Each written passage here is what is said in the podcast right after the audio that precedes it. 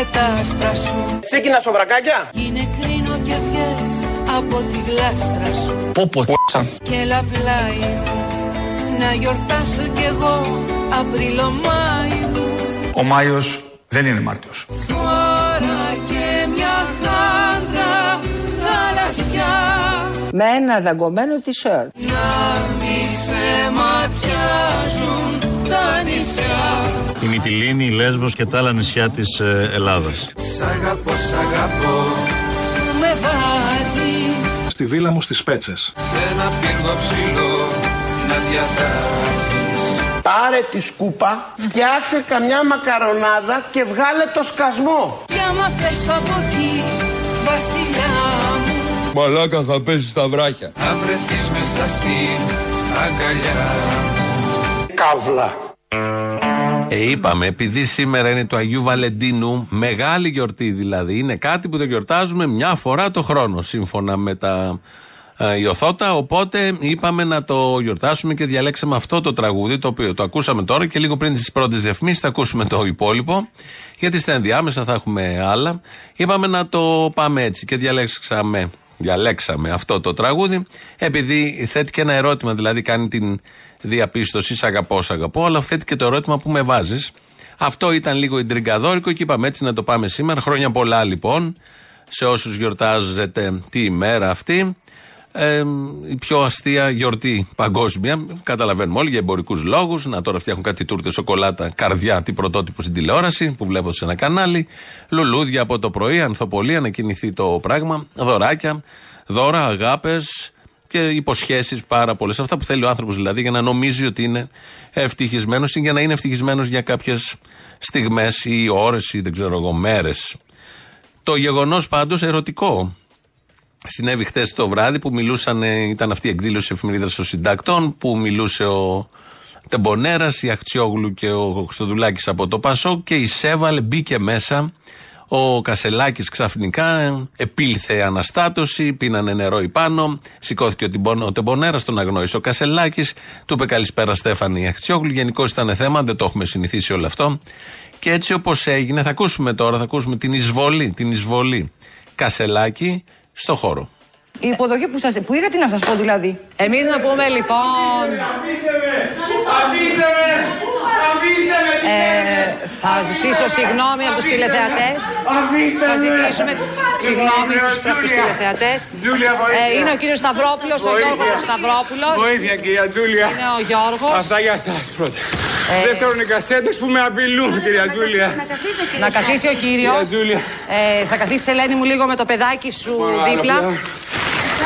Με συγχωρείτε κυρία Τζούλια. Εμένα αυτό μου θύμισε πάντως. Δηλαδή την εισβολή του Μίστερ Μπούτια στην εκπομπή της Τζούλιας Παπαδημητρίου. Είχε μπει έτσι τότε, τα καλά χρόνια της τηλεόρασης. Είχε κάνει τέτοια εισβολή και είχε παγώσει το τηλεοπτικό κοινό. Όπως πάγωσε χτε το θεατρικό κοινό που ήταν στην αίθουσα. Αυτό, αυτή την ε, σκέψη έκανε, αυτό το συνειρμό και ήθελα να το μοιραστώ μαζί σας, όπως λέμε. Βάζουμε μια τελεία τώρα σε αυτά. Διότι χθες ο Καραμαλής, ο υπουργός, ο πρώην ε, μεταφορών, υποδομών και τα υπόλοιπα, ο υπουργός που θα είναι υπουργός στα τέμπη, στο έγκλημα των τεμπών, κατέθεσε στην Εξεταστική Επιτροπή, όπως όλοι ξέρουμε. Κάποια αποσπάσματα τα μεταδώσαμε χθες. Στην πορεία όμως βγήκανε και άλλα. Θα σταθούμε σε τρει-τέσσερι στιγμές. Είναι πολύ ενδεικτικές και είναι απόλυτα ελληνοφρενικές. Μία από αυτές είναι όταν ο Κώστας Καραμαλής ε, αναφέρθηκε στους συγγενείς και τους χώρισε σε δύο συγγενείς νεκρών και τους χώρισε σε δύο κατηγορίες. Ε, σε αυτούς που κλαίνε βουβά, που τους προτιμάει γιατί δεν θέλει να μιλάνε και τους άλλους που μιλάνε και διεκδικούν δίκιο και πολύ καλά κάνουν οι άνθρωποι γιατί κρατάνε το θέμα ψηλά και αναγκάζουν τους φορείς, την πολιτεία, τη δικαιοσύνη να λειτουργήσει όσο μπορεί να λειτουργήσει. Ακούγονται υπερβολές. Από το στόμα μου σήμερα δεν ακούσατε υπερβολές. Αλλά αυτές οι υπερβολές είναι απολύτως δικαιολογημένες όταν έχεις χάσει το δικό σου άνθρωπο. Επομένως, εγώ, ναι, έχω μιλήσει τηλεφωνικά με αρκετούς ανθρώπους. Και θέλω να σας πω ότι διαπιστώνω ότι πολλούς από αυτούς τους ανθρώπους ο πόνος τους είναι βουβός. Κρατήστε το αυτό. Εγώ θα πω ο κάτι. πόνος τους είναι βουβός. Και του αρέσει που είναι βουβός και το είπε με ένα ύφος, αν δείτε και το σχετικό βίντεο, ότι αυτό είναι το σωστό. Δεν είναι σωστό να βγαίνουν και να φωνάζουν. Δεν είναι σωστό να βγαίνουν και να μιλάνε. Να τοποθετούνται, να αναδεικνύουν παραλήψεις της πολιτείας, να αναδεικνύουν ευθύνες της πολιτείας, να ζητάνε δίκαιο. Πού ακούστηκε συγγενείς που τους σκοτώσαν το γιο, την κόρη, τον αδερφό, τη μητέρα, να ζητάει δίκαιο σε αυτή τη χώρα, τελείως εκτός πλαισίου και εκτός συνηθιών και κυρίως του Κώστα Καραμαλή και το έλεγε με ένα ύφος ότι αυτή είναι η καλή συγγενή, αυτοί που κλαίνε βουβά και όχι άλλοι που κλαίνε και φωνάζουν. Αυτό το απόσπασμα σχολίασε σε άλλο κανάλι ο αδερφός του Βάιου Βλάχου, νεκρός στο στοίχημα των τεμπών, Βαγγέλης Βλάχος τουλάχιστον για εμάς, αυτούς τους συγγενείς που μέχρι στιγμής δεν ήμασταν βουβοί, όπως είπε, γιατί αναφέρθηκε κάποια στιγμή σε συγγενείς με τους οποίους έχει μιλήσει και είπε μάλιστα ότι ο πόνος είναι βουβός. Κάποιοι από αυτούς τους συγγενείς και εγώ και πολλοί άλλοι δεν είμαστε βουβοί τόσο ένα χρόνο και τα λέμε τα πράγματα όπως τα βλέπουμε συνεχώς και προσπαθούμε να αποκαλυφθεί αλήθεια. Και έτσι και σε πάρα πολλά σημεία έκανε μπλόφα. Πέταξε ψέματα, είπε ανακρίβειες, είπε μισές αλήθειες και τελικά εστιάζουμε στο γεγονός ότι μας μιλάει για το ERTMS που θα έπρεπε να είναι ε, έτοιμο το 2030, αλλά κάποια στιγμή του ξέφυγε όταν το κόντραραν ότι και μόνο η φωτοσήμανση θα ήταν αρκετή, παιδιά. Αν τυχόν λειτουργούσαν τα φωτοσύματα, τα οποία είναι αυτόματα και δεν τα χειρίζεται ο σταθμάρχης, οι μηχανοδηγοί θα έβλεπαν κόκκινο αν απέναντί τους θα είχαν τρένο. Και εκεί θα σταματούσαν οι δύο μηχανοδηγοί από τη μία πλευρά, θα έβλεπαν κόκκινο και οι δύο μηχανοδηγοί από την άλλη πλευρά και θα σταματούσαν και αυτοί. Επομένως, η 717 και γι' αυτό γίνεται όλο το μεγάλο θέμα και αυτό προσπαθεί να γλιτώσει, θα έχει εξασφαλίσει να είναι τουλάχιστον η φωτοσήμανση αλλά και η τηλεδιοίκηση, αλλά και μόνο με τη φωτοσήμανση θα ήταν αρκετό, γιατί οι μηχανοδηγοί δουλεύουν σωστά, παίζουν τη ζωή τους και αν έβλεπαν κόκκινο φανάρι που θα σήμαινε ότι απέναντι έχει τρένο θα σταματούσαν.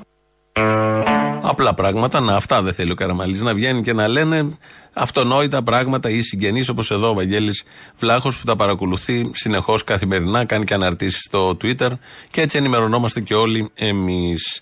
Μια ιδιαίτερη στιγμή χτες ήταν όταν ο κύριος Καραμαλής, Κώστας Καραμαλής ήταν απέναντι από τη Μιλένα Αποστολάκη. Η Μιλένα Αποστολάκη, βουλευτήνα της Επιτροπής, του έκανε ερωτήσεις και μάθαμε πώς ακριβώς ε, λειτουργεί το το, το ξέρουμε, αλλά άλλη μια επιβεβαίωση πώ η δική μας μπορεί να είναι και εδώ και στο κράτος, αλλά και στη Hellenic Train, τα ίδια άτομα να συμβουλεύουν και τον Υπουργό και τη Hellenic Train. Ε, Hellenic Train, μια εταιρεία, την όποια. Σε δύο αποσπάσματα, αυτός ο πολύ αποκαλυπτικός και ο πιο ελληνοφρενικός διάλογος. Πάμε τώρα στην ερώτηση του κύριου Κροκίδα. Ο κύριος Κροκίδας υπήρξε νομικός σύμβουλος του κυρίου Καραγιάννη όσο ήταν γενικός γραμματέας υποδομών και νομικός σύμβουλος του κυρίου Καραγιάννη όσο υπήρξε υφυπουργός υποδομών με αρμοδιότητα τις υποδομές στο Υπουργείο. Βλέπω όμως ότι ο κύριος Κροκίδας ήταν και νομικός σύμβουλος της Hellenic Train. Το γνωρίζετε αυτό; Το γνώριζα. Δεν βλέπετε να υπάρχει μια μικρή σύγκρουση συμφερόντων; Σας εξήγησα και απαντώ ξανά για να είμαι ακόμα πιο ξεκάθαρος. Ο κύριος Κροκίδας ήταν νομικός σύμβουλος του Υφυπουργού Υποδομών. Το άκουσα κύριε Υποδομών, όχι μεταφορών. Το άκουσα κύριε Καραμαλή. Από τη στιγμή που ο κύριος Κροκίδας δεν είχε την παραμικρή ανάμειξη σε οποιαδήποτε ζητήματα που έχουν να κάνουν με ζητήματα μεταφορών ή με ζητήματα που άπτονται λοιπόν, της Hellenic Train, ναι, θεωρώ ότι δεν υπήρχε κανένα συμβίβαστο. Και εν πάση περιπτώσει, ο κύριος Κροκίδας ήταν νομικός σύμβουλος του Υφυπουργού, όχι του Υπουργού. Ε, τότε είναι όλα καλά, καθαρά όλα. Ο ίδιος άνθρωπος, ο ίδιος δικηγόρος, ήταν και στο Υφυπουργείο, προϊστάμενος υπουργός ήταν ο ίδιος ο Καραμαλής, αλλά ήταν το υποδομών. Δεν ήταν το μεταφορών. Ενώ όλο το Υπουργείο λέγεται μεταφορών και υποδόμων. Ήταν τελείως διαφορετικό. Δεν μπορεί να έχει σχέση ο ένας με τον άλλον. Αυτά κάνανε, αυτά κάνουνε. Και κατά τα άλλα, δεν, όταν τους λέει κάποιος για συγκάλυψη, αρχίζουν και λένε δεν είναι σωστό, θέλουμε να χυθεί το φως. Έχουμε καταλάβει βέβαια τι ακριβώς θέλουν να χυθεί. Και εδώ ο κύριος Καραμαλής, επειδή ζωρίστηκε, στο τέλος τέλος λέει δεν ήταν του Υπουργού Σύμβουλος, ήταν του Υφυπουργού. Και επειδή κάπου εκεί πήγε να το μπαλαμουτέψει, έρχεται η Μιλένα Αποστολάκη και κάνει τη σύνοψη. Ο κύριος Καραγιάννης είναι στενός σα συνεργάτης; Όλοι οι συνεργάτες στο Υπουργείο είναι, ήταν και παραμένουν φίλοι και συνεργάτες. Εγώ λοιπόν ενημερώνω και τους συναδέλφους ότι ο νομικός σύμβουλος του Υφυπουργού είναι ταυτόχρονα νομικός σύμβουλος της Hellenic Train. Μπράβο! Είναι επίσης, παίρνει επίσης και 24.000 ευρώ και για υπηρεσίες τις οποίες παρέχει στις οδικές συγκοινωνίες ΑΕ στην ΟΣΥ. Είναι περιζήτητος ο κύριος Κροκίδας. Εδώ βγαίνουν οι ειδήσεις λοιπόν. Προφανώς όλα αυτά είναι γνωστά στις διάβγε, στα κείμενα, δεν ξέρω από αλλού, αλλά ακούστηκαν στην αίθουσα της Βουλής και καταγράφονται και καλά κάνει Μιλένα Αποστολάκη και το λέει με αυτόν τον τρόπο. Τα 24 χιλιάρικα είναι από την άλλη εταιρεία, τρίτη εταιρεία, δεν είναι από τη Hellenic Train, δεν είναι από το από την υπηρεσία του σύμβουλος του Υφυπουργού, που δεν έχει σχέση καμία με τον Υπουργό, όπως λέει ο Καραμαλής. Αυτά τα πάρα πολύ ωραία και περιμένουμε δίκαιο, ψάχνουμε δίκαιο και καλά κάνουν οι συγγενείς και φωνάζουν λοιπόν. Και καλά κάνει και ο Καραμαλής να ενοχλείται από τους συγγενείς που φωνάζουν και να προτιμά τους συγγενείς που είναι βουβοί. Μια άλλη στιγμή καλή χτες, επειδή το είδαμε όλο και βγάζουμε τις καλές στιγμές, είναι η συζήτηση, οι ερωτήσεις μάλλον που έθεσε ο Καραθανασόπουλος από το ΚΚΕ ε, προς τον Καραμαλή με θέμα την περίφημη ιδιωτικοποίηση και τις περίφημες ιδιωτικοποίησεις. Υπήρξε κύριε Καραθανασόπουλε πάντα αν θέλετε η πίεση της ελληνικής κυβέρνησης, της εκάστοτε ελληνικής κυβέρνησης για να φέρουν Ιταλοί τροχαίο υλικό καινούριο τροχαίο υλικό. Θα θυμάστε την ιστορία με το λεγόμενο ασημένιο βέλος το 2017, το οποίο έγινε απλά μία φιέστα. Ανεβήκανε διάφοροι αξιωματούχοι Όταν πάνω είχε έρθει ο θεσσαλον... κύριος Πύρτζη, ρωτήθηκε γι' αυτά, οπότε δεν χρειάζεται να Ωραία. Εμείς τι κάναμε λοιπόν; Εμείς διαπιστώσαμε ότι έπρεπε να πιέσουμε τους Ιταλούς σε ένα πλαίσιο το οποίο δεν είχαμε και πολλά μαστίγια για να τους πιέσουμε μετά από την ιδιωτικοποίηση που σας περιέγραψα, μετά από την ιδιωτικοποίηση που σας περιέγραψα, να φέρουν τρένα τα οποία ήταν σε πολύ καλύτερη κατάσταση από αυτά που τους έδινε η ΓΕΟΣΕ. Δεν είχαμε και πολλούς τρόπους, γιατί η ιδιωτικοποίηση σημαίνει ότι φεύγει από εδώ η εξουσία και πάει εκεί, στην τάδε εταιρεία, εδώ στη Hellenic Train. Και όπως ακούσαμε, λέει εδώ ο Υπουργός, τότε ήταν Υπουργός και ήταν και για τρία χρόνια πόσο ήταν, ότι δεν είχαμε και πολλές δυνατότητες να τους πούμε τι ακριβώς τρένα να φέρουν, αν πρέπει να είναι ασφαλή τα τρένα, τι τρένα θα είναι αυτά, τι αμαξοστοιχίες. Και τελικά τι έκανε η Hellenic Train, έφερε κάποια τρένα, σαν να τα πήγαινε στην Ουγγάντα. Και τα οποία σε πιο ασφαλές δίκτυο θα έμπαιναν. Στο Υπήρχε ασφαλές δίκτυο δίκτυο. φέρανε τα τρένα αυτά. Μην φανταστείτε ότι φέραν τρένα τα οποία είναι τα τρένα που χρησιμοποιούν οι ίδιοι στα δικά τους δίκτυα. Βεβαίως δεν είναι τα ίδια, το γνωρίζω. Φέρανε τρένα 12 ετίας. Τα οποία καλή- έχουν αποσυρθεί κιόλας από την τα οποία κυκλοφορία. μερικά έχουν αποσυρθεί, με τα οποία μάλιστα κύριε Καραθανασόπουλε είχαμε προβλήματα με τους παντογράφους. Λοιπόν, αυτό- Αλλά εν πάση το- περιπτώσει αυτό το ξέρουμε, αυτά κύριε ήρθανε Υπουργέ. και καταφέραμε να αυξήσουμε αν θέλετε εντός εισαγωγικών την ποιότητα των υπηρεσιών που πα- πα- παρήχαμε, παρήχε η Ιταλική εταιρεία στους επιβάτες διότι ήταν πιο μοντέρνα τρένα από αυτά που είχαμε και καταφέραμε να ρίξουμε τους χρόνους γύρω στα 3, 3 ώρες και 50 λεπτά. Τελικά ήρθανε τρένα, χωρίς το μαστίγιο, γιατί η ιδιωτικοποίηση, αλλά έφερε κάτι σαπάκια. σαπάκια. Κάτι παλιά, όχι αυτά που χρησιμοποιούν στην Ιταλία, που και της Ιταλίας τα τρένα, επειδή τα έχω χρησιμοποιήσει, δεν είναι όλα τέλεια.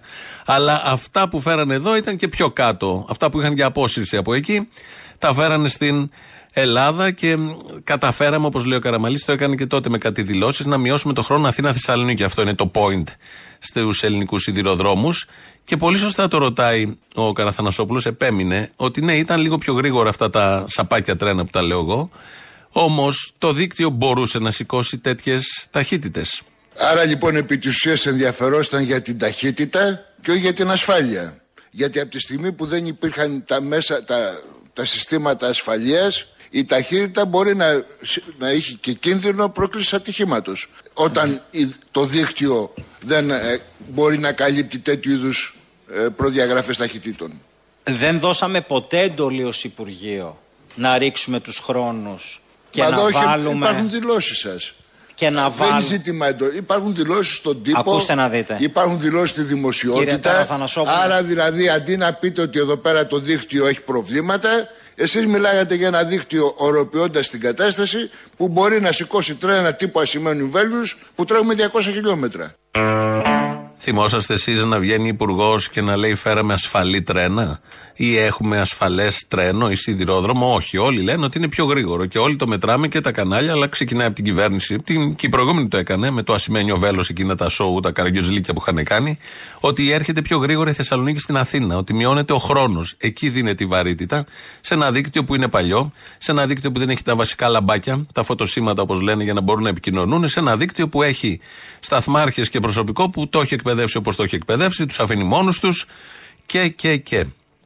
Βασικό κριτήριο και πολύ σωστά επισημαίνεται εδώ από αυτή τη συζήτηση που ακούσαμε είναι η ταχύτητα και μόνο αυτήν είχαν ως βασικό κριτήριο και όχι την ασφάλεια που θα έπρεπε να είναι και την, θα έπρεπε και οι πολίτες να την απαιτούν μέσω των διαδικασιών που απαιτούν οι πολίτες. Ψηφοφορίες, αιτήματα κατά καιρούς, συμπαράσταση σε απεργίες που γίνονται για τέτοια θέματα και όλα αυτά που δεν κάνουμε όλοι εμείς ως πολίτες.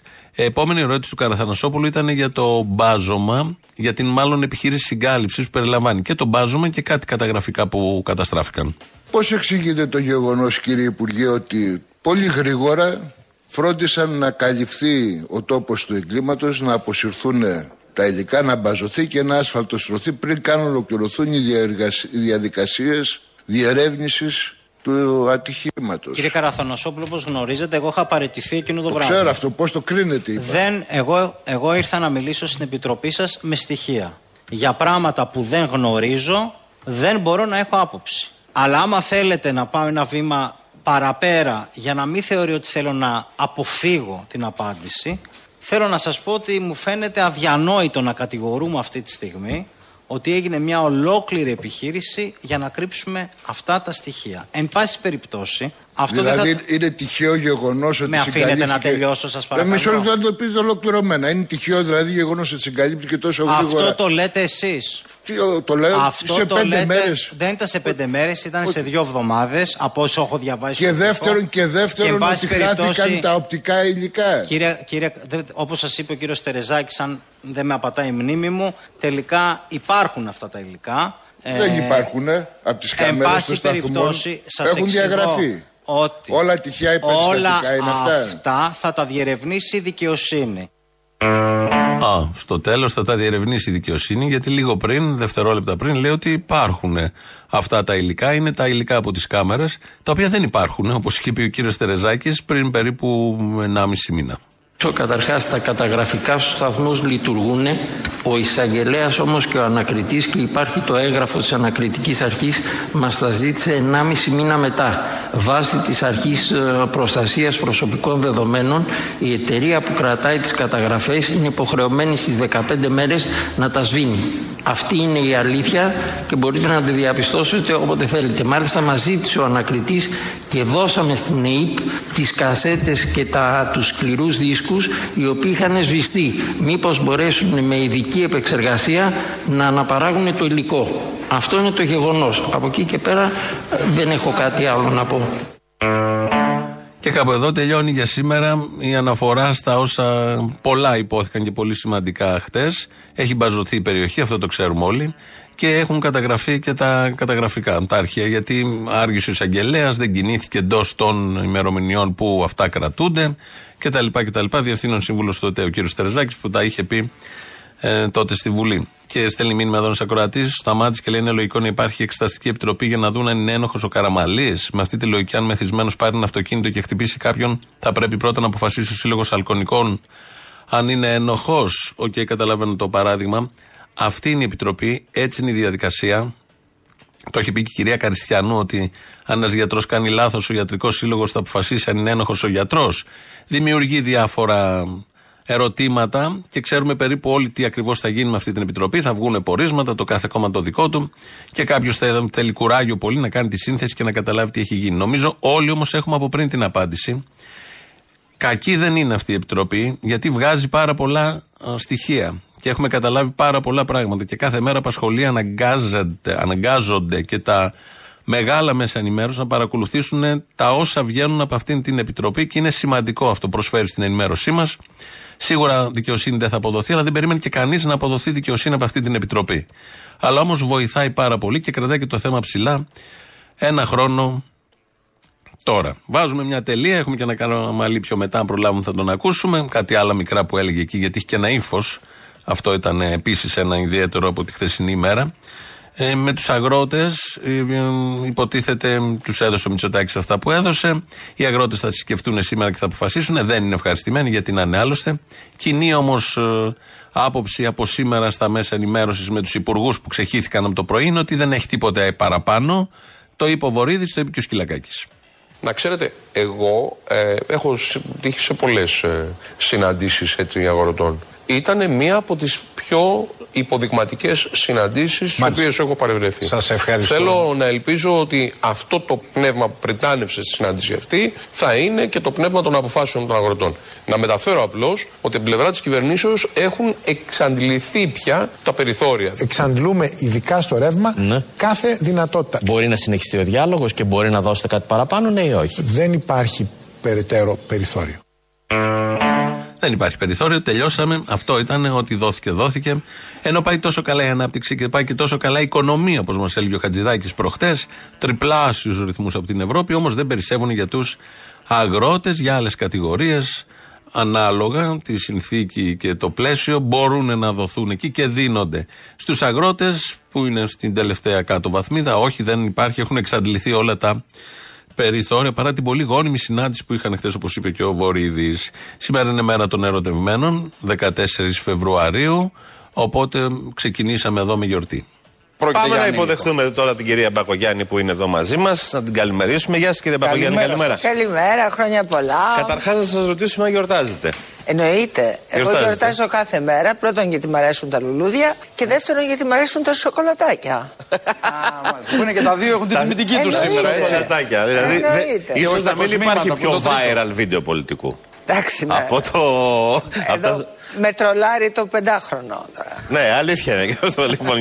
Τι λέει, γιαγιά, σοκολατάκια; Ναι, θέλεις σοκολατάκι γιαγιά; Εδώ η Ντόρα Μπακογιάννη τρολάρει και τον εαυτό της. OK, okay, το έχει κάνει και άλλη φορά, ειδικά με τα σοκολατάκια. Αυτό το βίντεο που λέει ο Κούτρας, το βίντεο αυτό το έχει διασώσει η Ελληνοφρένεια. Αν δεν υπήρχε δηλαδή η Ελληνοφρένεια στο ΣΚΑΪ εκείνα τα χρόνια, η τηλεοπτική Ελληνοφρένεια, δεν θα είχε σωθεί το βίντεο. Γιατί τι γίνεται σε τέτοιες περιπτώσεις, είχε πάει το συνεργείο στο γραφείο της Ντόρας Μπακογιάννη στην Αραβαντινού για να βγάλει μια σύνδεση Όπως κάνουν συνήθως όταν ο καλεσμένος είναι στο σπίτι του ή στο γραφείο του. Στην αρχή κάνουν δοκιμές. Αφού έχει μπει η κάμερα, έχει κάτσει ο πολιτικός στο γραφείο του, ε, για να μετρήσουν την, την ένταση στη φωνή, για να πάρουν ήχο όπως λέμε, του λένε πείτε κάτι κτλ. Και τώρα ο Μπακογιάννη πολύ εξοικειωμένη με τις κάμερες, αφού είπε το 1, 2, 3 και διάφορα τέτοια, μετά άρχισε να τους μιλάει στο συνεργείο και τους λέει: Έχουμε σοκολατάκια, στο δίπλα γραφείο δεν έχουμε κτλ. Αυτά τα υλικά εμείς ως Ελληνοφρένια τηλεοπτική τα παίρναμε. Πηγαίναμε κάτω στο μάστερ, όπως το λέγαμε, και τα παίρναμε γιατί μας ε, εξυπηρετούσαν. Παίρναμε και από άλλους πολιτικούς. Ένα αντίστοιχο έχουμε πάρει με τον Λοβέρδο που τον βάφουν πριν βγει ως υπουργός τότε. Τι ήταν εργασίας, δεν θυμάμαι. Γενικώς κάθε μέρα τα πουλ, τα περίφημα, τα διαλέγαμε εμείς και τα μεταδίδαμε με διάφορους τρόπους. Έτσι σώθηκε αυτό το βίντεο, το οποίο βεβαίως έχει γίνει viral και μας έχει δώσει τα σοκολατάκια με τη γνωστή προφορά. Σήμερα όμως είναι γιορτή να κλείσουμε το τραγούδι που ξεκινήσαμε στην αρχή.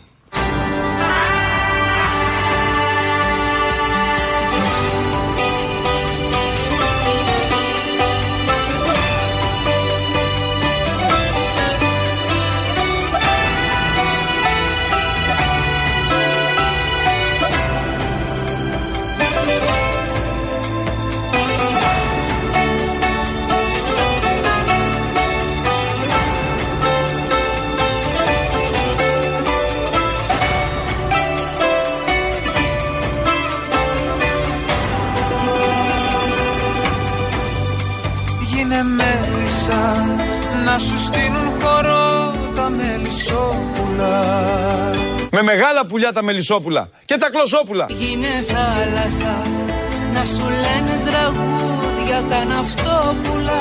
Τράβα μπρος και μη σε μέλη. Θάρρος η ζωή μας θέλει. Και είναι πάντοτε ωραία. Η ελπίδα για παρέα. Φορά και μια χάντρα θαλασσιά. Σούπερ σεξι. Στα χρώματα της Νέας Δημοκρατίας. Να μη σε ματιάζουν τα νησιά. Φτου σκόρδα.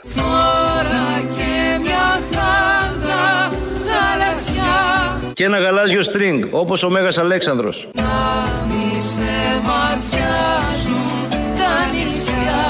Γυναικάρα μου, τρελαίνεις σε μένα και το τσεκούρι μου. Σ' αγαπώ, σ' αγαπώ Που με βάζεις Στη Μονή Καπέλο. Που με βάζεις Σε ένα δωμάτιο με την Τρόικα. Να κάνουμε κουαρτέτο. Που με βάζεις Στη λιβαδιά με τα φιντάνια και τον Παπαρατσέγκο. Σε ένα πύργο ψηλό Να διατάσεις Το λιγουρεύεσαι. Όχι, αυτό που πιάνεις είναι η μελιτζάνα. Μην μπερδεύεσαι. Κι άμα πέσω από τη βασιλιά μου Είμαι η ελπίδα σου. Πίδα. Θα βρεθείς μέσα στην αγκαλιά Εγώ και η κυβέρνηση των Αρίστων σας ευχόμαστε χρόνια πολλά και καλά γαμίσια.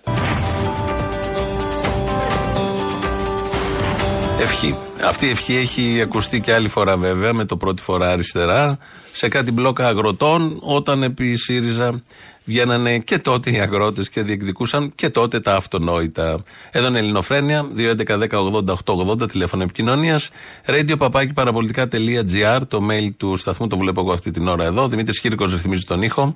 Πάμε να ακούσουμε πρώτο μέρος του λαού, κολλάμε και τις πρώτες διαφημίσεις.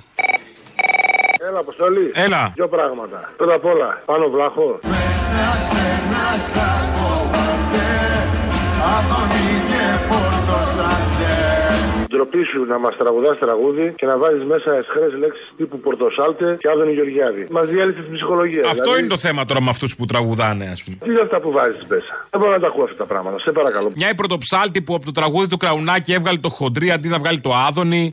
Πάμε στον Άδωνη για καφέ Που πηγαίνουν τεκνά και φρικά και αράζουν και αθλητές Και που πηγαίνει και μια φωτρή Δεν τρέπεσαι λίγο! Δεν τρέπεσαι λίγο! Μια ο Βλάχος, ε, κάπου όπα, έτσι. Να αποφασίσουμε πλέον τι είναι σχρό. Έχουμε και άντερα, δεν μπορούμε. Δηλαδή μας έρχεται και. Αναγούλα, ξέρω.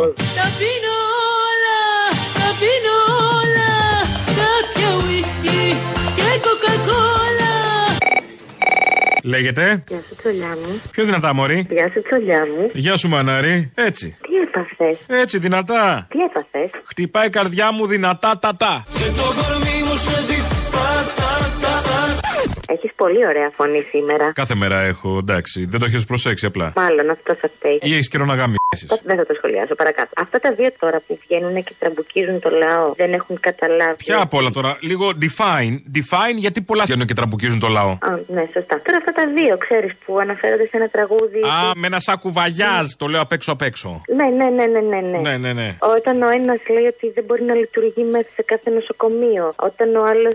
Αυτά δεν είναι βία, δεν είναι βία. Και βασικά αυτά δεν είναι σάτυρα. Όταν είναι σάτυρα είναι το πρόβλημα. Δεν έχουν θέμα με τη βία. Έχουν θέμα με το να τους ξεφτυλίσει την εικόνα. Άμα δεν το καταλάβετε αυτό, παρακάτω δεν πάμε. Ναι, αλλά η βία, όπως μας λένε τόσα χρόνια, γεννά βία. Πρέπει να ισχύει μονομερός. Πρέπει αυτοί να μας κουνάνε το δάχτυλο και να μας το λένε αυτό, απειλώντας μας έμεσα. Ε, βέβαια. Hello. Και πάρα πάρα πάρα πολύ έχουμε κάνει υπομονή και σιγά σιγά να περιμένουν και χειρότερα. Να απειλήσω Ναι. κι εγώ λίγο έμεσα. Σωστό, σωστό. Και βασικά τα καλτσόν μας, ε. Ναι, ναι, ναι. Μην τα σκίσουμε.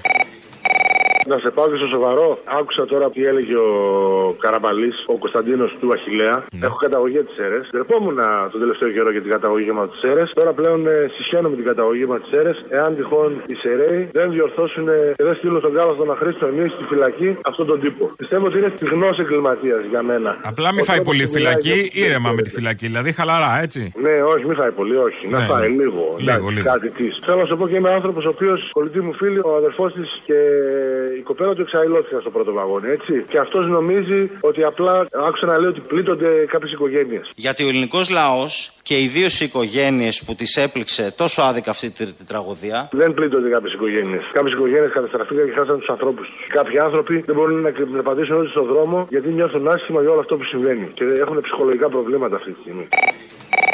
Παρακαλώ. Ω, χαίρετε. Χαίρετε. Γέροντα. Pardon? Την ευχή, παρακαλώ. Ω, γέροντα η ευχή.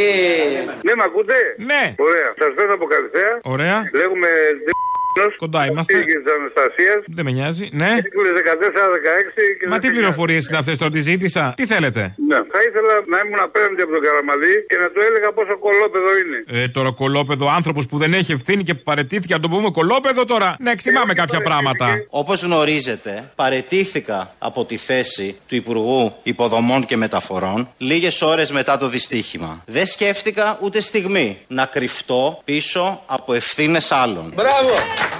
Δεν παραιτήθηκε, έφυγε από υπουργός. Βουλευτής συνέχισε να είναι. Και το ξαναψηφίσανε να πω ο κόσμος. Sorry κιόλας. Ναι, δυστυχώς. Σε αυτό έχεις δίκιο.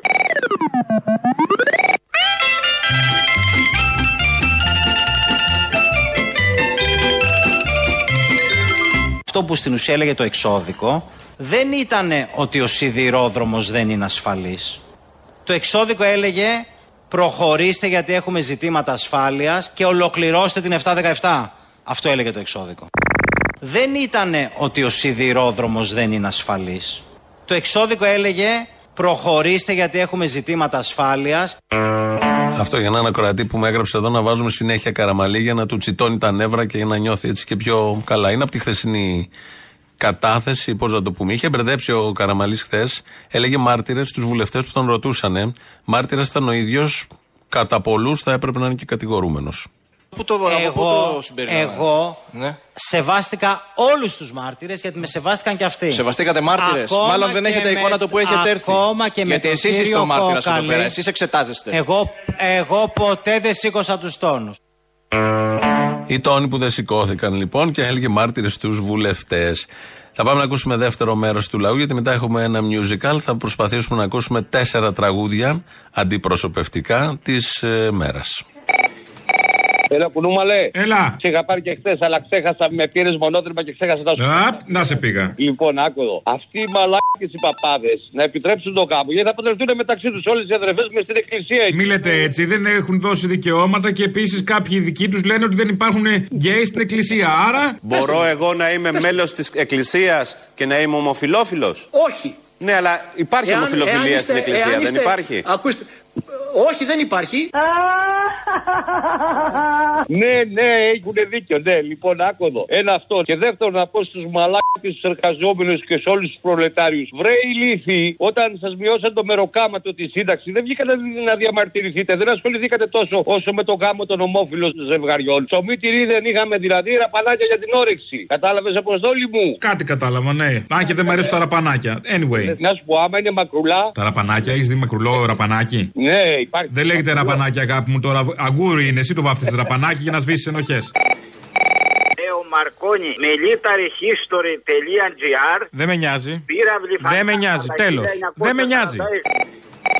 Οι νεοδημοκράτες με τους δικούς τους ομοφυλόφιλους μια χαρά τα πάνε. Τους ψηφίζουν ωραιότατα. Με τους Σιριζέου ομοφυλόφιλους έχουν ένα θεματάκι. Αυτές είναι οι παρδαλές που κουνιούνται. Εντάξει. Αυτόν τον άνθρωπο, τον περιφερειάρχη στο διάλογο ήταν, ε, ο οποίος φυσικά ο καθένας θα πήγε τον Κασελάκη και θα κοροϊδέψει. Τον Κασελάκη είτε από εδώ είναι είτε από εκεί. Αγκάλιαζε μια κυρία που μπορεί να το στήριξε και ο ΣΥΡΙΖΑ. Δεν αντιλέγω. Για να βγει και να μην βγει η άλλη. Είχε αγκαλιά του μια κυρία η οποία ήταν ε, με περηφάνεια έλεγε ότι είναι κομμουνίστρια. Και η οποία άκουσε τα χλεβαστικά σχόλια χωρίς να πει κάτι. Εντάξει, γιατί όλοι έχουν να πάρουν από το χλεβασμό του Κασελάκη. Και το δεύτερο που θέλω να πω είναι ότι όλες οι πλήστρες του συστήματος θα βγουν να μας πούνε για τον Κασελάκη, για το Βλάχο, να ξεπλύνουν, ξέρω τα πάντα. Αλλά όταν εμείς θα πάμε να πούμε κάτι για αυτούς, αμέσως τους προκινούμε σε βία, ε. Έχουμε κι εμείς λοιπόν γνώμη για όλους αυτούς. Άντε.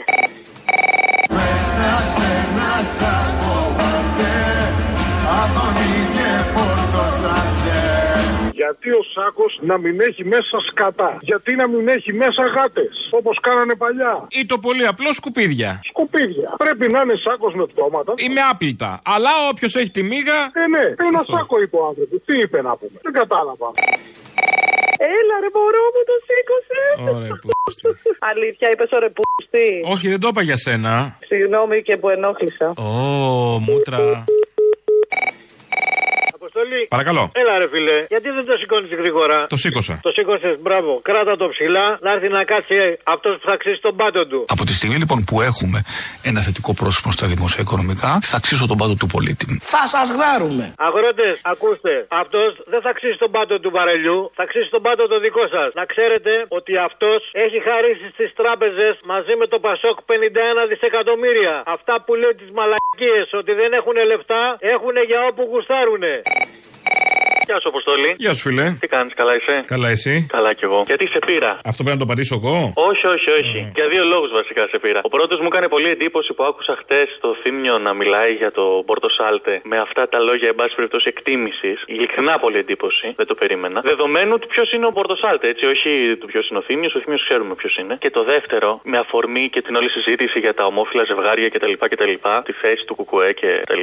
Εγώ θέλω να πω ότι ο Νίκος Οπελογιάννη είχε πει κάποτε, είχε γράψει και θα μου επιτρέψεις να το παραφράσω, ότι τρία πράγματα ξεχωρίζει στη ζωή, ότι είναι τα πιο σημαντικά. Το μεγάλο, το ωραίο και το συγκλονιστικό. Το μεγάλο είχε πει είναι να πολεμάς για μια καλύτερη ζωή, μια ζωή που μπορεί και εσύ ο ίδιος να μην ζήσεις. Το ωραίο είναι κάθε τι που ομορφαίνει τη ζωή. Ένα τραγούδι, ένα ποίημα, ένα λουλούδι. Το συγκλονιστικό είναι η αγάπη. Και αυτό νομίζω είναι και η ουσία. Κομμουνιστής είσαι και είσαι αγάπη από πάνω μέχρι κάτω. Ακόμα και αν κάνεις κάποιες λάθος αποφάσεις, ακόμα και αν τοποθετήσεις σε λάθος ένα ζήτημα, ελπίζω και πιστεύω ότι στην πορεία αυτό θα αλλάξει και θα υπάρξει διόρθωση. Για αυτήν λοιπόν να μιλήσουμε τώρα για την αγάπη, μια που είναι και μέρα των ερωτευμένων. Λέξεις κλισέ και έχουν χιλιοπαρεξηγηθεί. Και επειδή αύριο έρχεται και στη Βουλή το νομοθέτημα για την ισότητα του γάμου, των ομοφύλων ζευγαριών κτλ. κτλ και έχει γίνει πολύ ντόρος τώρα τελευταία, θα ακούσουμε τέσσερα τραγούδια, όχι ολόκληρα. Ε, να πιάσουμε τις τέσσερις βασικές, όπως εγώ τις διαχώρισα, κατηγορία αγάπη, συναισθήματος. Συναισθήματος. Ξεκινάμε και για λόγους ποσότητας με την αγάπη άντρα προς γυναίκα.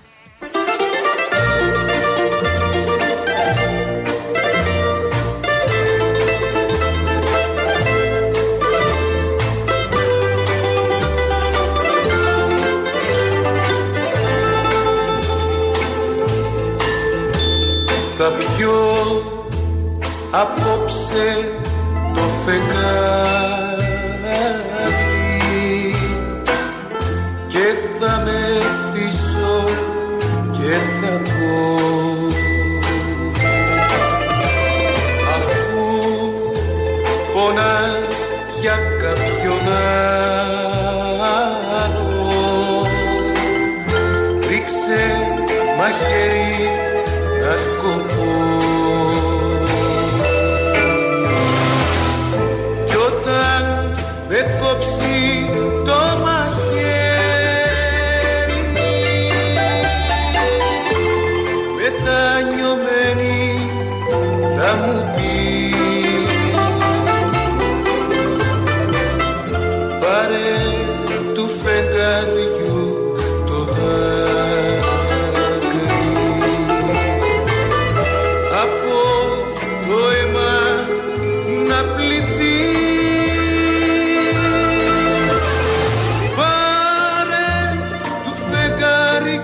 να πληθείς, μαχαίρια. Η άλλη επιλογή ήταν το γλυκά πονού στο μαχαίρι, αλλά με τη λιμπεράκι το συζητούσαμε το πρωί. Μου λέει για αγάπη θα πεις. Τι τα θες τα μαχαίρια; Λέω όλα έχουν μαχαίρια. Ένα πόνο έχουν μέσα με διάφορους τρόπους. Έτσι εκφράσαμε το άντρας προς γυναίκα αγάπη. Θα πάμε τώρα γυναίκα προς γυναίκα αγάπη με τα λόγια της Απφούς, της λυρικής ποιήτριας από την Λέσβο ε, και τραγουδίστρια την Αλέκα Κανελίδου.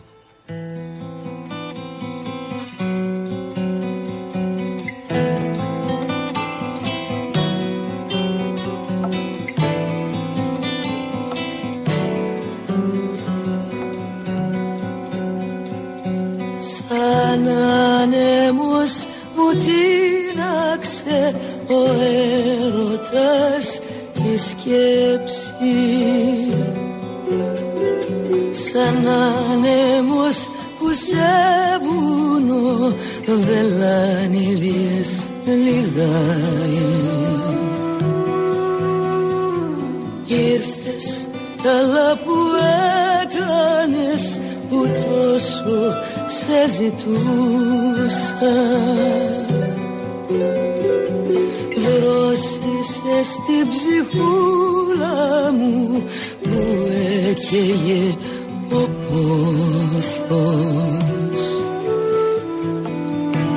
Κι από το γάλα πιο λευκή Απ' το νερό πιο δροσερή. Κι από το πέπλο το λεπτό πιο απαλή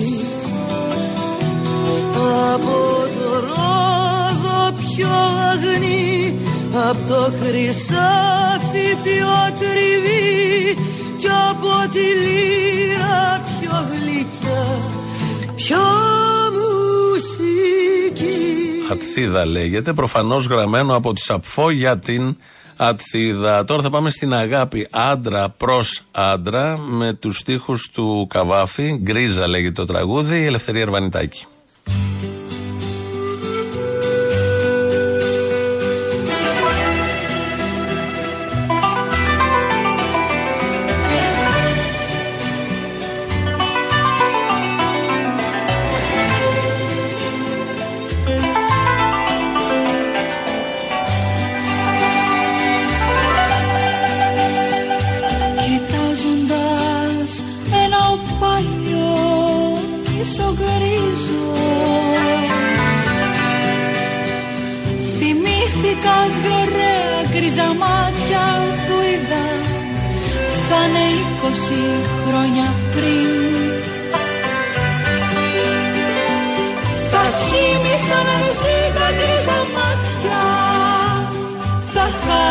Χάλασε το ωραίο πρόσωπο. Θα σχήμησαν εσύ τα γκρίζα μάτια. Θα χάλασε το ωραίο πρόσωπο. Γκρίζα λέγεται, Καβάφη, για κάποια μάτια που τα είχε όταν ήταν μικρός, τα είδε, μάλλον δεν τα είδε ποτέ, κάνει υποθέσεις και μάλιστα λέει, θα βάλουμε και αυτό το επόμενο κουπλέ για τη Σμύρνη που πήγε να εργαστεί.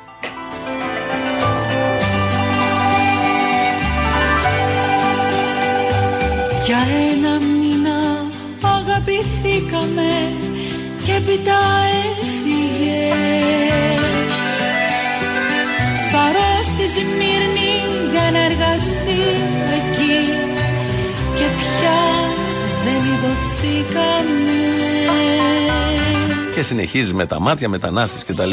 Θα σχήμισαν τα γκρίζα μάτια κτλ. κτλ. Πιάσαμε τον έρωτα, την αγάπη άντρα προς γυναίκα, γυναίκα προς γυναίκα, άντρα προς άντρα. Τι έχει μείνει, ο ανεκπλήρωτος ο έρωτας. Αυτό που πέφτεις πάνω σε ένα τοίχο και από εκεί και πέρα σε αυτό τον τοίχο προβάλλεις ό,τι ακριβώς θες εσύ.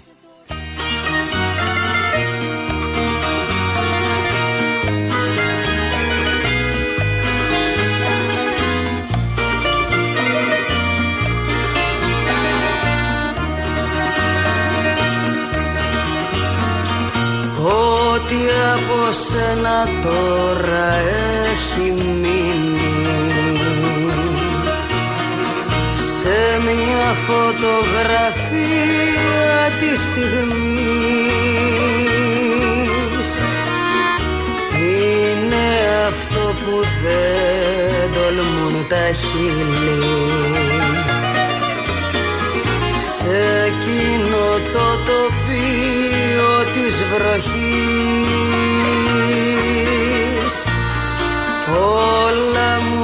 πως έχεις κιόλας φύγει.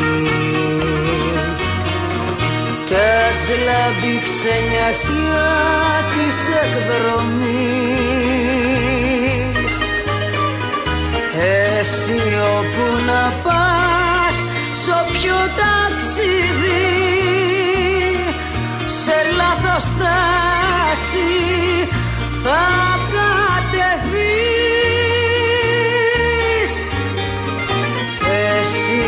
όπου να πας σ' όποιο ταξίδι σε λάθος στάση θα κατεβείς Βέβαια το κλου του τραγουδιού είναι στο τρίτο κουπλέ που λέει κάτω από τη Μαρκίζα και τα υπόλοιπα. Είναι μια ιστορία, την έχει πει ο Μάνος Ελευθερίου, χωρίς πολλές λεπτομέρειες, για ένα σκηνικό που κά, με κάποια συνάντηση κάτω από μια Μαρκίζα Εμμανουήλ Μπενάκη και Πανεπιστημίου όταν έβρεχε. Χωρίς να δώσει περισσότερες λεπτομέρειες, οπότε εγώ έτσι το εξέλαβα, γι' αυτό το βάλαμε στον ανεκπλήρωτο έρωτα. Δεν τα ακούσαμε ολόκληρα, το έχουμε ξαναπεί. Θέλουμε μουσική εκπομπή, θα δούμε πώς θα την κάνουμε κάποια στιγμή, με θέματα όμως. Φτάσαμε στο τέλος, τρίτο μέρος του λαού, έτσι είπαμε να το γιορτάσουμε σήμερα. Μας πάει στις διαφημίσεις, μετά μαγκαζίνο με τον Γιώργο Πιέρο, τα υπόλοιπα εμείς αύριο. Γεια σας. Έλα γάμο τον αντικριστό μου. Δεν υπάρχει αυτό ρε φίλε. Δεν μπορώ να σε πιάσω ρε μαλάκα. Τι κάνει; Μην μιλάς έτσι. Τι να μην μιλήσω έτσι. Ξέρεις πόσο καιρό προσπαθώ να σε πάρω τηλέφωνο. Έλα μωρέ τώρα κακομήρα και εσύ πόσο καιρό; Πολύ καιρό ρε μαλάκα. Ε, εντάξει, πολύ καιρό. Ναι, τώρα ήθελα να σου πω πολλά, αλλά θα πω τώρα για το τελευταίο, για το σακούλι και θα σου πω κι άλλο ένα που θα είναι για μεταξύ μας. Μέσα σε ένα σακοβάτε Αδόνι και πορτοσάλτε Το σακούλι που έλεγε ο ποιητής. Εννοούσε ρε παιδί μου το σακούλιασμα που κάνουμε. Αυτοί οι δύο είναι ίδιοι. Βάλ τους σε μια σακούλα. Όχι στο νεκρό σακό που λένε οι μαλάκες. Αφού είναι σκατό που αυτό. Αυτό που δεν τους ενόχλησε όμως το κοινό τσουβάλιασμα, δηλαδή αυτό ναι. τον Πορτοσάλτε δεν τον παραξένευσε. Γιατί τον έβαλε μαζί με τον Άδωνη, από πού και ως πού; Τι δουλειά έχει ναι. ένας δημοσιογράφος με έναν πολιτικό, ας πούμε; Όχι, ρε φίλε, καμία ομοιότητα. Τελείω άσχετο να πούμε. Ναι. Μαλακία ικανοποίητη. Ναι, να ναι, σου πω λέω, τώρα κάτι εντάξει. άλλο. Α πω ρε μουνάκι. Έλα. Παντρεύτηκε η κόρη μου. Αμάν, το χάσει το κορίτσι. Πα, παντρεύτηκε την καλή της στη Σρι Λάνκα. Και επειδή με ρωτάνε πολύ μαλακό που σπι να πούμε, ξέρεις ρε μαλάκα, ξέρω εγώ τι γίνεται και αυτά. Να μην σου πω τώρα την ιστορία πώς έχω φτάσει σε τέτοια επίπεδα, γιατί και εγώ παλιά ήμουν σκατό που σας ήμουν και στρατό. Κάβλο θέλω να μπω μέσα να πάρω την πόλη και τέτοια να πούμε και στην πορεία άλλαξα. Αυτό που βλέπω φίλε στην κόρη μου, δηλαδή τόσο ευτυχισμένο άτομο δεν έχω ξαναδεί ποτέ στη ζωή μου. Και μιλάω με την κοπέλα της, αφού το λέω και στην Πόσα μία κορή έχεις; Έχω μία κόρη και δύο γιου. Οι δύο γη είναι φυσιολογικοί. Ε. Κανονικοί Έχουν άνθρωποι παντρευτεί δηλαδή, δηλαδή. όχι Είναι τίποτα αυτά. κανονικοί άνθρωποι, ναι. Α, Έχουν πες τα, κάνει ντε. τέτοια, Τέτοια, ναι. Και καλά όλα τα άλλα. Έφυγε τώρα για Σρι Λάγκα Ε, ναι, ρε, μαλάκα εκεί επιτρεπόταν να παντρευτούν. και θα μείνει εκεί; Όχι, ρε, πήγε και ήρθανε. Α, για το γάμο μόνο. Ναι, ρε, ναι. Και ρε. έπρεπε να πάνε Σρι Λάγκα για να παντρευτούν, δεν είχε πιο κοντά. Όχι, ρε, εντάξει, αφού γουστάρουν να πούμε. Α, γουστάρουνε. Δηλαδή, αν θέλανε πήγαινε και στην Ευρώπη, λέω τώρα. Ναι, ρε, όπου θες πηγαίνεις να πούμε, αλλά πας εκεί πέρα γιατί ανεβήκαν και στα 2.500 μέτρα. Η κόρη μου δεν ήταν της άσκησης ποτέ και την έχει κάνει και περπατάει. Και ξέρεις τι μου λέγε η κοπελίτσα, ρε φίλε; Μου λέει είμαι τυχερή που βρήκα την Ελένη. Όταν σου λέει. Ποια κάτι Ελένη; τέτοιο, Για την κόρη μου, ρε μαλάκα. Απάντα ρε μαλάκα, σοβαρά, ποια Ελένη; την καβλή. Ε, μα δεν είσαι μάχημος, τα βλέπεις; Τι μάχημος σήμερα, μαλάκας. Πουλάκια το παιδί μου τα σκεφτεί με παπαριές να πούμε. Είσαι μαλάκας, αλλά είσαι σκατό που Να σου πω, εγγόνια έχεις από κάπου; Πώς δεν έχω ρε μαλάκα; Είμαι τρεις φορές παππούση, αφού το έχω ξαναπεί. Έχω τρεις υπέροχες εγγόνες. Α του δείξω φωτογραφίες να σου φύγει το μουνί μαλάκα. Αλλά δεν στη δείχνω γιατί είσαι και σκατό που Θα περιμένεις να πούμε πότε θα μεγαλώσω για τους την πες. Δηλαδή, εσύ τώρα θα αναπαραχθείς, θα παραμείνει το είδος σου, δηλαδή. Δεν θα γλιτώσουμε. Φιλαράκι, εννοείται. Εννοείται. Και άμα πάρουν και την τρέλα μου, θα σας γαμίσουνε πούστινε και παντελίδες. Θα σας γαμίσουνε. Βάλθηκες να χαλάσει τη ράτσα. Τέλος πάντων. Ναι, καλημέρα, ο Μαρκόνι είμαι. Καλημέρα, και εγώ αυτό ήθελα να πω. Καλημέρα. Τόσο καλό καιρό που το μαλάκα, τι κολόφαρτο. Δηλαδή, 220 χιλιάρικα μέχρι το 27 θα πάρει. Πόσο κολόφαρτος είναι. Ξέρεις ποιος είναι ο Καλογερόπουλος; Ποιος είναι; Αυτός που αντικαθιστά το Μιλτιάδη Βαρβιτσιώτη, ρε. Άιτε, ρε. Δηλαδή, που στο διάλογο κοιμότανε, εξημέρωσε με τραγούδι. Καλά, αυτινού, άστο. Πω, πω, ρε, φίλε Καλογερόπουλε, δεν Και το είχε ξεχασμένο, δεν το είχε υπολογισμένο. Ω, αυτός σου λέω. Τώρα βγήκε ο άλλος με 41% και να βγεις πρώτος επιλαγών παρά πει πόσο λακαμάς είσαι, αλλά τέλος πάντων η θεία αυτή. Να σου πω, πότε έχουμε παράσταση, ρε μαλάκα, να τα πούμε από κοντά; Λοιπόν, 28 Να με δεις. Φλεβάρι ξεκινάμε στο Σταυρό του Νότου, κεντρική σκηνή. Ω, Αποστόλης Μπαρμπαγιάννης, πάλι πουτσα θα πέσει και φέτος. Επιτελικός πάτος, Τετάρτη 28 Φλεβάρι. Κλείνω εισιτήρια από τώρα μου να. Φιλιά στα κολοβέρια, θα τα πούμε τι 28 του μηνού. Τι περιμένουμε; Τι περιμένουμε, περιμένουμε κάτι; Περιμένουμε, ε, δεν περιμένουμε. ρε, Α, Απόστολε. περιμένουμε το πια, το πια. Αυτό που λέει μην περιμένεις πια. Μην περιμένεις πια να ξανασμίξουμε Το πια περιμένουμε, το πια. και την αγάπη μας να ζωντανέψουμε.